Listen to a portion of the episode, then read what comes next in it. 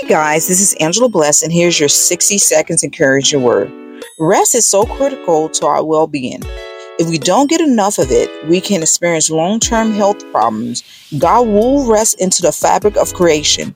The world runs on a very specific rhythm. A year is divided by days and seasons.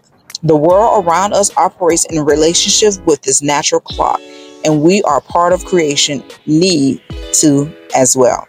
Rest isn't just about gaining our strength, but it's also about trust. By allowing ourselves to rest, we demonstrate the belief that God will provide for the details of our lives, and we don't have to worry, but to strive in every walking moment to trust in God. Galatians 6 and 9 says, And let us not grow weary of doing good, for in due season we will reap if we do not give up. Amen.